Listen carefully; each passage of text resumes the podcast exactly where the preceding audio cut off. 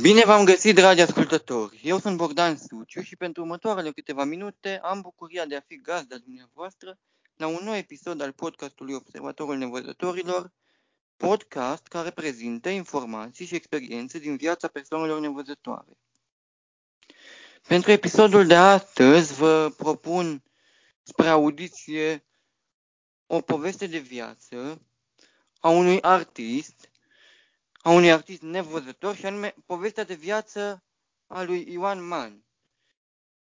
Ioan Man este cunoscut în rândurile persoanelor nevăzătoare. El este cunoscut și de către o parte din populația generală din România. Piesele sale pot fi găsite pe YouTube.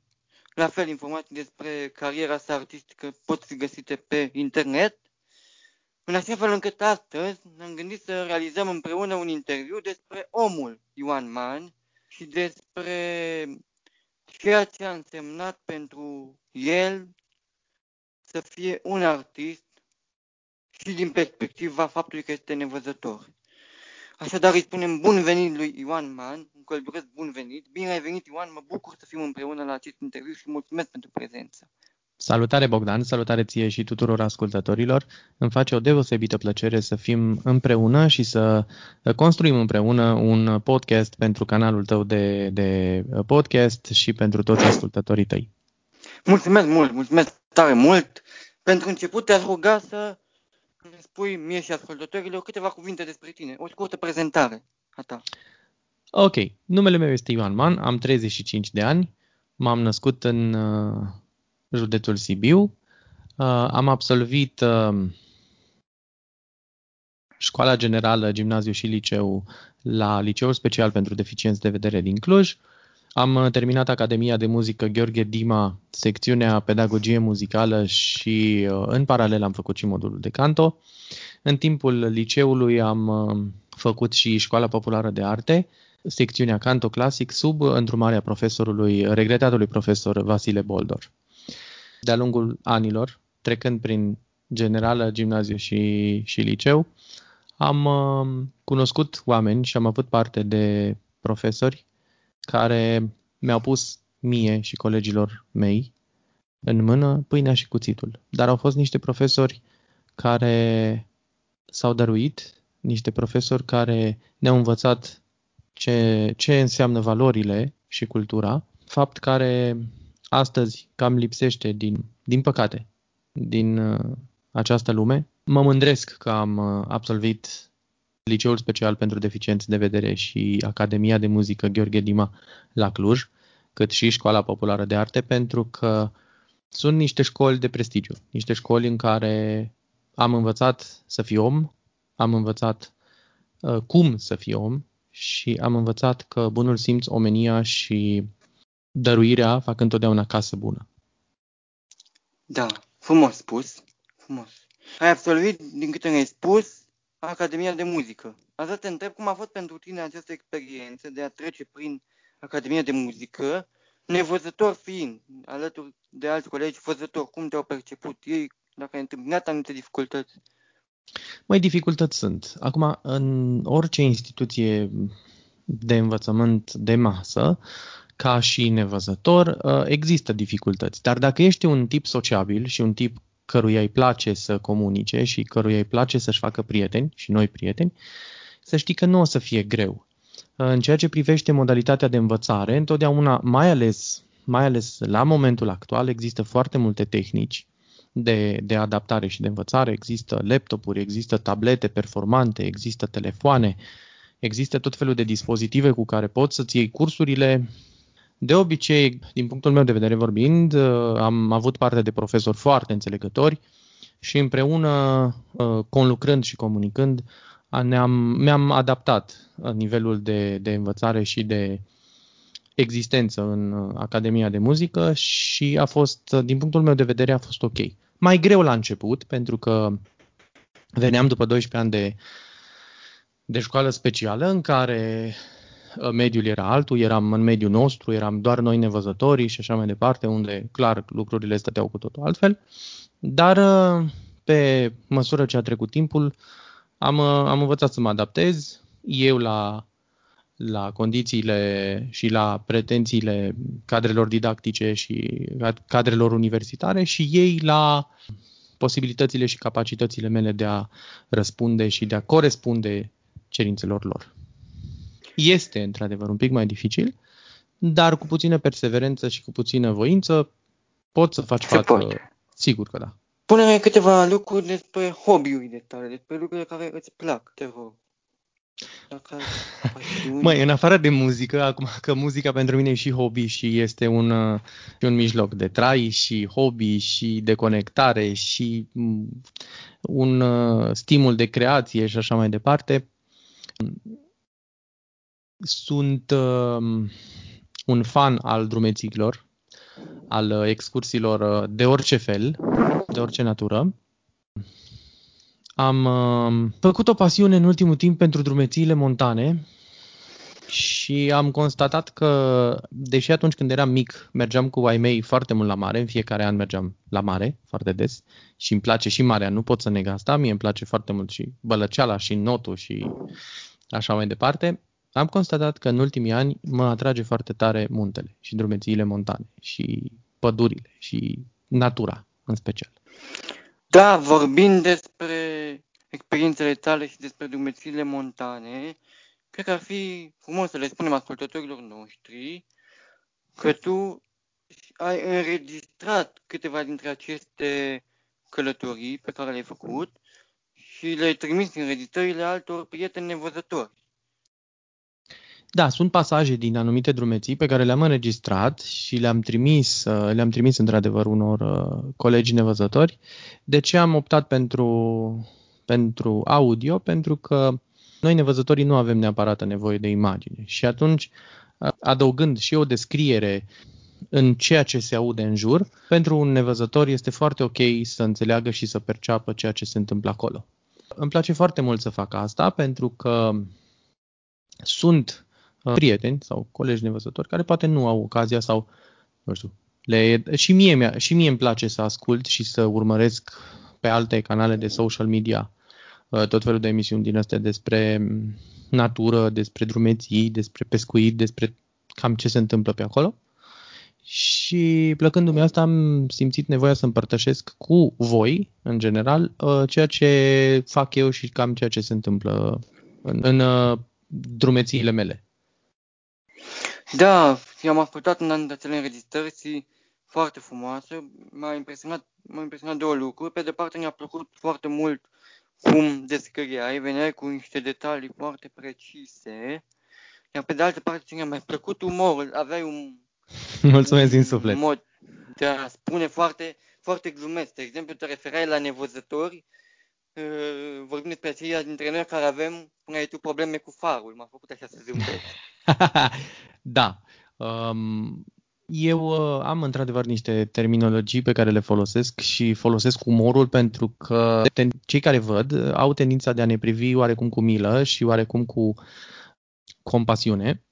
Dar uh, ceea ce trebuie să, să rețineți voi, cei care ne ascultați cu urechea și ne priviți cu ochii, este faptul că noi suntem ca și voi, doar că noi nu vedem cu ochii fizici.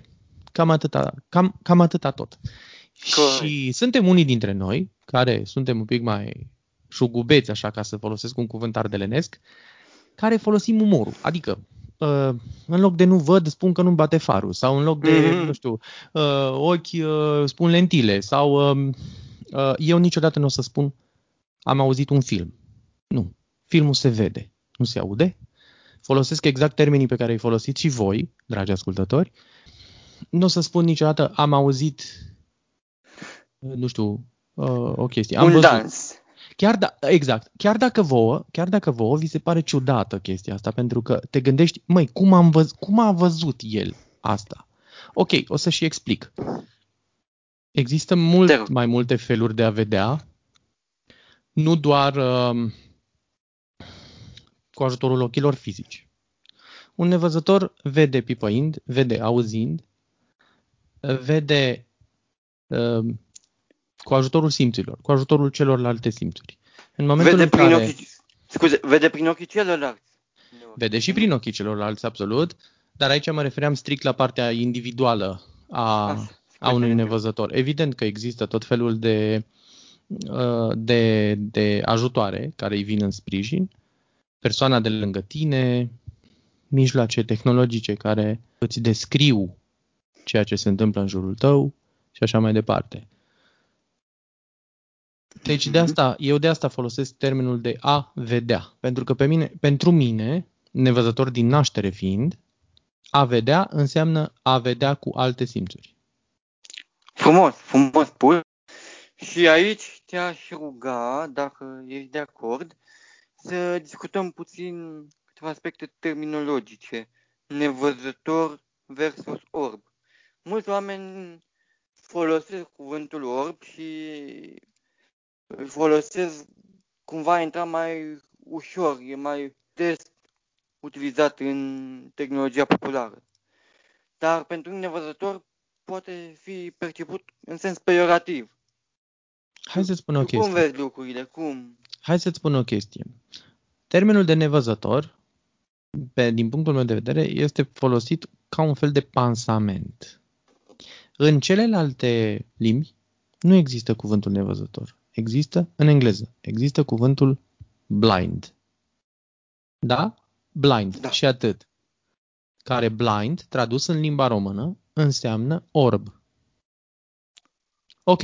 Românul are mai multe sensuri. De, adică știi că un cuvânt în limba română are 10.000 de feluri și se interpretează în 10.000 de, de, de uh, feluri. Bun. Așa se întâmplă și cu cuvântul orb.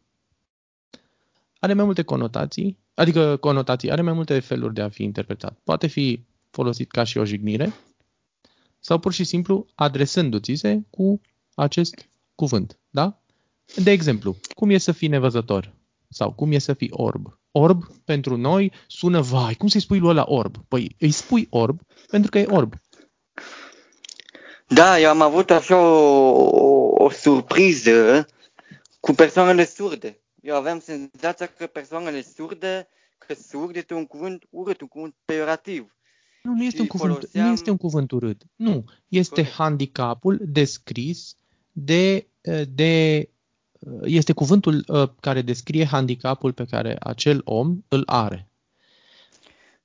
Da, eu nu știam și foloseam persoane cu deficiență auditivă și am fost foarte surprins când o doamnă care lucrează cu, cu ei, cu persoanele acestea, se referea la Asociația Surzilor din România. Mă gândeam cum. Da, da, dar și noi, și noi. Uh, la început, dacă nu, dacă nu uh, probabil că nu, nu știai și o să le spunem și ascultătorilor, asociația din România, care reprezenta nevăzătorii, se numea Asociația Orbilor din România. S-a schimbat mm-hmm. după 90, când au apărut uh, cuvintele astea cu hai să nu le spunem nevăzători, să le spunem, uh, hai să nu le spunem orbi, că orbi sună, să le spunem nevăzători. Hai să nu le spunem handicapați. Acum handicapați, asta cu handicapa, cuvântul handicapat, uh, sună un pic așa mai, să zicem, mai brutal, deși în franceză există cuvântul handicapé. Da?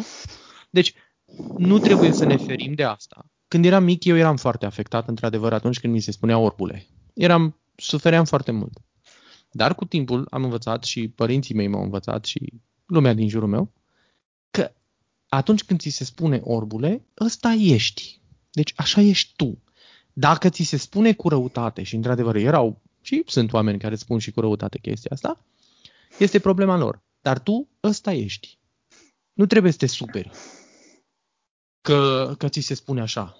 Pentru că asta ești și trebuie să-ți accepti condiția. Acceptându-ți condiția de orb, poți învăța să-ți accepti și limitele și atunci știi exact ce poți să faci în viață. Da, corect. Corect.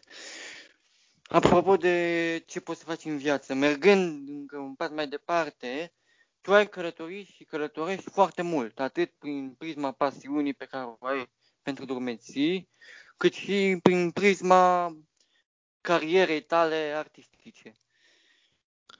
Mai da, pot să spun că, pot să spun că călătoresc destul de mult. Uh, mai, în ultimul timp, mai mult uh, pe plan național, adică în țară. Am fost și în Europa. Am uh, fost în Germania, în Luxemburg, în Rostock, în uh, Franța. Călătoresc singur? Da, călătoresc și singur. Depinde de scopul călătoriei, de călătorie și așa mai departe. Mhm. Și cum e atunci când călătoresc singur pentru tine ca nevăzător? Fiind? Păi, îți iei niște măsuri de precauție înainte să, să pornești la drum, îți faci o rezervare, fie autocar, fie avion, fie tren, dacă depinde cu ce călătorești. La avion ai dreptul și la asistență pentru persoane cu dizabilități. La autocar e mai simplu, îți faci o rezervare, uh, te prezinți cu jumătate de oră înainte de plecare și totul decurge în mod firesc, doar că lângă tine nu există însoțitor. Ești doar tu și cam atât. Tu cu tine însuți. Tu cu tine însuți, exact. exact. Da. Folosesc bastonul alb sau câine ghid sau o aplicație? Cum te descurci? Folosesc bastonul alb în combinație cu o serie de aplicații și o serie de dispozitive. Ai avut la început o reținere, n-a folosit bastonul alb. Cum a fost pentru tine și experiența de a merge pentru prima dată singur? Îți mai aduce aminte de acea zi? Mai să știi că la mine a fost o experiență foarte interesantă în uh, prima mea utilizare cu bastonul. Uh, nu am avut o reținere de a folosi bastonul uh, din punct de vedere al complexării, ci din punct de vedere al fricii. Și asta e o poveste foarte interesantă și îți mulțumesc mult că m-ai întrebat despre chestia asta. Am un prieten la Cluj cu care am ieșit într-o zi în oraș și era o zi destul de mohorât afară, ploua, era înnorat și la un moment dat zice, mă, ia bastonul. Eu l-am refuzat la început, zic, bă, nu mi-au niciun baston, că nu, nu fac nimic cu el. Mă, ia bastonul, te rog eu, ia bastonul, uite, ți l-ai cumpărat acum de curând, no, dacă tot ți l-ai cumpărat, hai să-l testăm. Ia, îl testăm, vezi dacă îți place, vezi dacă e ok, dacă te simți confortabil. Dacă nu, îl pui în cutie și nu-l mai folosești. Dar hai să-l iei să vedem cum e. Bine, mă, hai că le iau. L-am luat mai de voie, mai de nevoie, nu știu ce. Am ajuns în stradă, l-am deschis și am făcut primii pași cu bastonul. Rulând bastonul pe trotuar, vreau să spun că în momentul în care am știam că e în spatele meu, deci asta a fost, uh, asta a fost prima marjă de siguranță, știind că e în spatele meu, dar el era, era la o distanță considerabilă. Era undeva la un 10, 20, 30 de metri de mine Știam din școală regulile de deplasare cu bastonul, evident. Și mi-a zis doar atât. O să facem un traseu destul de ușor. Într-adevăr, așa a fost. M-a învățat să și traversez prin zone în care nu există treceri de pietoni, dar am traversat și mi-a fost ok. Dar în momentul în care am uh, rulat pentru prima dată bastonul și am făcut primii pași, am simțit că din momentul ăla pot și mai mult. Și pot să fiu independent. Și bastonul din momentul ăla mi-a devenit prieten de nădejde și într-adevăr de la, acea, de la acel traseu, pentru că a fost primul și ultimul traseu asistat, deci după aceea Robi, prietenul meu Robi, n-a mai ieșit cu mine în calitate de de, cum să spun eu, de însoțitor asistent. însoțitor asistent, cum vrei tu să spui, om care e cu siguranță, ci a ieșit cu mine, pur și simplu am ieșit în calitate de uh, prieteni, hai să mergem la o bere, te aștept în zona cu tare, îmi explicat traseul cum să ajung până acolo și așa mai departe. Ei, vreau să spun că din momentul ăla am simțit o deschidere și o, o stimulare și o plăcere și o, nu știu cum să spun, o, o, o încântare de a, de, a, de a simți că faci lucruri singur și le faci pe cont propriu. Ce frumos! Și pe urmă am început să-mi cumpăr un telefon, să testez aplicații, am învățat și orașul Cluj și ora, alte orașe și orașul Pitești în care locuiesc în momentul de față. L-am învățat cu ajutorul acestor aplicații și lecția de viață pe care mi-a dat-o Robi atunci, pentru mine a fost uh, o lecție foarte, foarte, foarte bună și mi-a prins foarte bine. La ce vârstă se petreceau aceste lucruri? Măi, cred că undeva pe la 20, 20, 21 de ani, ceva de gen, 20 de ani, ceva de genul ăsta, cam așa. Mm-hmm. Am înțeles. Dar acum aș vrea, cu permisiunea ta, să mergem într-o zonă mai personală și să întreb, ești căsătorit? Da. Sunt căsătorit de 3 ani cu o uh, fată văzătoare, este piteșteancă, este o femeie absolut extraordinară, este un om pe care mi l-am dorit lângă mine și uh, sunt foarte, foarte mândru că este soția mea. Cum, cum a fost pentru tine această experiență ca nevăzător? Ai avut anumite temeri, ai avut anumite rețineri, întrebări de genul cine o să se căsătorească cu mine, cine o să vrea lucrul ăsta, Nu, ce o să pot eu, nu? nu, nu. Singura întrebare pe care am avut-o a fost cum va arăta femeia care mă voi căsători? Nu din punct de vedere al imaginii fizice. Pentru că imaginea fizică pentru mine întotdeauna a contat nu deloc, nu foarte puțin, dar mai puțin. Degeaba ai lângă tine un top model care are 90, 60, 90, uh, dacă nu are sufletul frumos.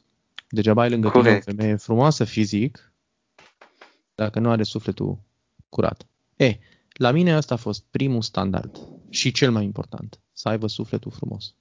Deci e foarte interesant. S-a întâmplat totul foarte brusc. Eu am cunoscut-o pe Dana, că așa o cheamă pe soția mea, Dana. Am cunoscut-o prin intermediul unei prietene comune, în perioada în care la ProTV era emisiunea Dansez pentru tine. Hai că am făcut și reclamă și la ProTV și la Dansez pentru tine. Eu- e în regulă, e. Bun. Prietena asta noastră comună m-a sunat într-o zi, zice, băi, fii atent, uite, am o prietenă care vrea să vină la Cluj să reprezinte cazul copilului meu, un băiețel cu sindrom West, pe care Dana s-a oferit să-l reprezinte în cadrul emisiunii Dansez pentru tine, ajutând-o pe prietena noastră comună să își îndeplinească un vis, adică să obțină niște fonduri pentru a începe procedurile de tratament ale lui Ștefan. Și m-a sunat Mirela și mi-a zis, caută-mi, te rog, un loc de cazare în Cluj. Bine, fată, hai că-ți caut. Hai că mă uit, mă uit, dau un ochi pe net, dau o geană pe net, Mhm. apropo de glume, și îți caut. Și au venit ele la Cluj, au venit, m-au luat și pe mine de acasă, să mergem să mâncăm un suc, să bem un fursec. Așa? și s-a produs o chestie. În momentul în care Dana a început să vorbească, uh, eu m-am îndrăgostit. Deci din momentul ăla eu m-am îndrăgostit. A fost dragoste la prima vedere. Dacă nu poți să spui dragoste, adică poți să spui și dragoste la prima auzire, dar strici expresia, știi? În momentul în care i-am auzit vocea, m-am îndrăgostit și am urcat în mașină, ne-am uh, dus la o terasă în Cluj, am început să povestim, aveam impresia că că o știu de o viață pe Dana, că ne cunoaștem de când lumea și pământul și rămânând la un moment dat o, o fracțiune de secundă singur cu, e, cu Mirela, i-am zis la Mirela atât, băi, nu știu ce se va întâmpla în viitor cu mine și cu Dana, dar eu vreau să știu, vreau să fac în așa fel încât femeia asta să plece din Cluj fericită. E- Ele au rămas trei zile în, în Cluj. M-am plimbat foarte mult cu Dana în seara aia și în seara următoare. În care, la un moment dat, în s- în ziua următoare, seara următoare, a fost, am, adică în ziua următoare am fost la preselecție, uh, a dansat, mă rog, a Făcut ce era de făcut? a făcut ce era de făcut. După care, în seara următoare, ne-am plimbat prin parcul central și i-am spus, i-am mărturisit sentimentele mele.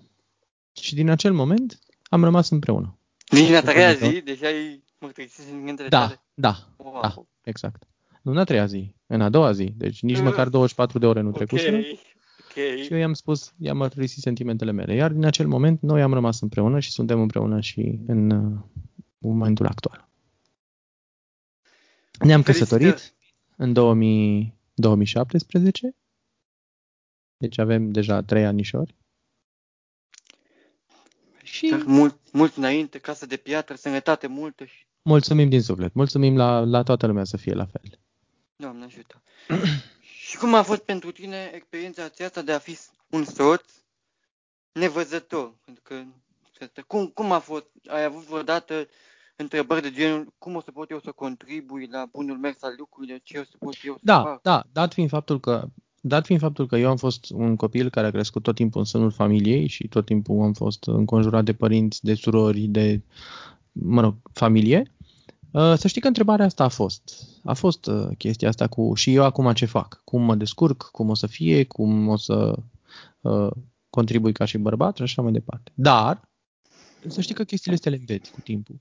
Și dacă ai lângă tine un om echilibrat și un om care, care înțelege, că și care te înțelege și care te iubește și te respectă, să știi că le înveți. Le înveți împreună cu cel de lângă tine. Știi? Le, mm-hmm. uh, le te, ce nu știi te învață ea, ce nu știe ea înveți tu și așa mai departe. Într-un cuplu întotdeauna se învață. Dacă există iubire și respect, nimic de greu, să știi. Da, mulțumesc mult pentru că ai fost de acord să abordăm subiectul acesta. Îți mulțumesc. Am tare mult să îl discutăm pentru că mă gândesc că va fi o încurajare atât pentru nevăzătorii care doresc să se căsătorească, dar și pentru persoane văzătoare care poate vor întâlni un... Bogdan, ceea ce vreau să adaug eu la chestia asta este um, următorul lucru. Trebuie să știi foarte bine, tu ca nevăzător sau nevăzătoare, pentru că ne vor asculta și domnișoare sau doamne, cine ești tu? Cine sunt eu? Cine sunt eu? Bogdan, cine sunt eu? Andreea, cine sunt eu? Ioana, cine sunt eu? Irina, cine sunt eu? Ioan. Cine sunt eu? Dacă știu asta și sunt conștient de cine sunt eu și ce sunt eu, să știi că nimic în viața asta nu e greu. Te vei lovi și de obstacole, de oameni reticenți, de oameni neatenți la cine ești tu, dar oamenii ăia nu te merită în viața ta, ă, în viața lor. Și atunci treci mai departe. Vei fi și dezamăgit pentru că îți poți găsi prieteni, așa zici prieteni, pe care tu îi consideri prieteni și investești, investești sentimente și te implici. Și poți ajunge să te și îndrăgostești. Și ei pleacă. Înseamnă că omul ăla nu era pentru tine. Dar să știi că fiecare pe pământ, fiecare dintre noi pe pământ, avem un suflet pereche, pe care îl găsim sau nu. Da, frumos. Foarte frumos uh, pus, mult. Și, scuză-mă, și uh, fiind conștient de chestia asta, o să poți să reușești foarte mult în viață. Nu numai din punct de vedere familial, personal, sentimental și așa mai departe. Și din punct de vedere profesional, și din punct de vedere atitudinal, și din punct de vedere individual. Pentru că tu, cunoscându-ți limitele și forțându-ți limitele, pentru că la un moment dat ești pus în situația să-ți forțezi limitele. Vei fi pus în situații de a-ți depăși limitele, să știi și în viața de familie, și în viața profesională și așa mai departe. Și dacă tu știi cine ești, o să poți face asta. Corect, mulțumesc mult. Pentru mine, cel puțin, chiar este un gând de încurajare să discutăm de lucrurile acestea și mulțumesc că ai acceptat să cu mare drag, cu mare drag. Pentru mine nu este o problemă să pove- pentru mine nu este pentru mine nu este o problemă să povestesc despre despre chestiile astea și despre uh, ceea ce s-a întâmplat și ce se întâmplă cu mine, pentru că uh, consider că în viața asta sau viața asta, unele lucruri din ce am făcut eu merită să le împart și cu voi.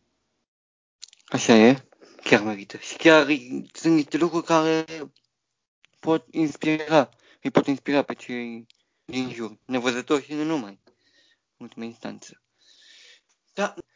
Da, ne apropiem de sfârșit sfârșitul interviului și aș vrea să te rog să transmit un gând de final ascultătorilor noștri, un mesaj către ascultătorii nevăzători, atât cu câteva lucruri pe care crezi tu că ar fi bine să le știe, de ordin general, cât și legat de interacțiunea nevăzătorilor cu văzătorii, ce ar trebui să știe acei ascultători nevăzători când interacționează cu un văzător.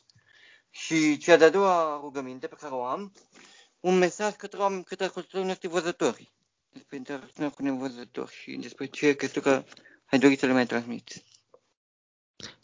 Cred că, indiferent de ce uh, parte a baricadei ești, până la urmă ești om. Indiferent că vezi sau nu vezi. Tu, ca și nevăzător, în momentul în care întâlnești un văzător, trebuie să ai puterea să-i spui cine ești și ce faci tu pe pământul ăsta. Nu trebuie să demonstrezi nimănui nimic. Trebuie să-ți demonstrezi ție, în primul rând, ceea ce faci și ceea ce poți să faci. Să ai curaj să spui lucrurilor pe față, să nu-ți fie teamă sau rușine atunci când ești întrebat despre dizabilitatea ta, despre handicapul tău, să nu-ți fie rușine să răspunzi la întrebări. Pentru că ăsta ești tu. Nu trebuie să te ascunzi în spatele rușinii și a victimizării. De ce spun asta? Spun asta pentru că sunt foarte mulți nevăzători care fac asta. Dar de ce mă întrebi? Dar de ce pui întrebări din astea? Dar ce te interesează pe tine? E, aici greșim noi. Foarte mult. Aici greșim foarte mult. Pentru că omul ăla te întreabă în primul și în primul rând din curiozitate. Omul ăla nu știe ce faci tu și cum ești tu și cine ești tu. Nu știe și vrea să afle. Dacă tu ești reticent, omul ăla nu te mai întreabă. Și atunci trebuie să ai curaj să spui cine ești și ce ești. Da. Și cel mai adăugat nu te mai întreabă și rămâne cu o imagine neadevărată, poate, despre potențial sau despre ceea ce poate face un nevăzător. Exact. Bun. și acum, să, și acum să ne referim la oamenii care văd. Oamenii care văd, indiferent de reacția pe care o are un semen al nostru, nevăzător, să nu se sperie și să nu, să nu le fie teamă. Pentru că vor întâlni întotdeauna pe altcineva care le va explica cum stă treaba. Oamenii văzători trebuie să aibă curajul și capacitatea de a intra în contact cu noi. Pentru că și noi suntem ca ei. Așa cum am spus și la începutul interviului, cu mici sau mari limitări. Și mesajul meu de încurajare pentru finalul interviului, nu înainte de a termina, aș dori să fac o precizare. Pentru cei care doriți să aflați despre artistul Ioan Man, o puteți face pe canalul meu de YouTube, Ioan Man Artist, sau pe pagina oficială, Ioan Man Artist, cât și pe Instagram. Deci ne găsim cam pe toate rețelele de socializare. Ca mesaj de încurajare, vreau să vă spun doar atât. Este deviza mea în viață și sub asta am funcționat tot timpul. Dacă vrei cu adevărat ceva, poți. Corect. Mulțumesc pentru acest interviu cu un mesaj frumos, cu câteva gânduri de încurajare către toți ascultătorii noștri. Mulțumesc mult! Cu mare drag și vreau să te felicit pentru inițiativa pe care ai avut-o de a face acest lucru. Îți doresc în continuare multă, multă, multă baftă în realizarea acestor episoade și în realizarea acestor podcasturi, pentru că nu e ușor să le faci. Și mă bucur mult că fac și o parte din filmul tău, ca să vorbim despre film. Da, și eu mă bucur și mulțumesc încă o dată. Dragi ascultători, observatorul nevăzătorilor de astăzi a ajuns la final. Aștept comentariile, opiniile pe care le aveți, puncte voastre de vedere la adresa de e-mail observatorulnevăzătorilor.gmail.com Vă mulțumesc pentru atenția acordată și vă doresc toate cele bune.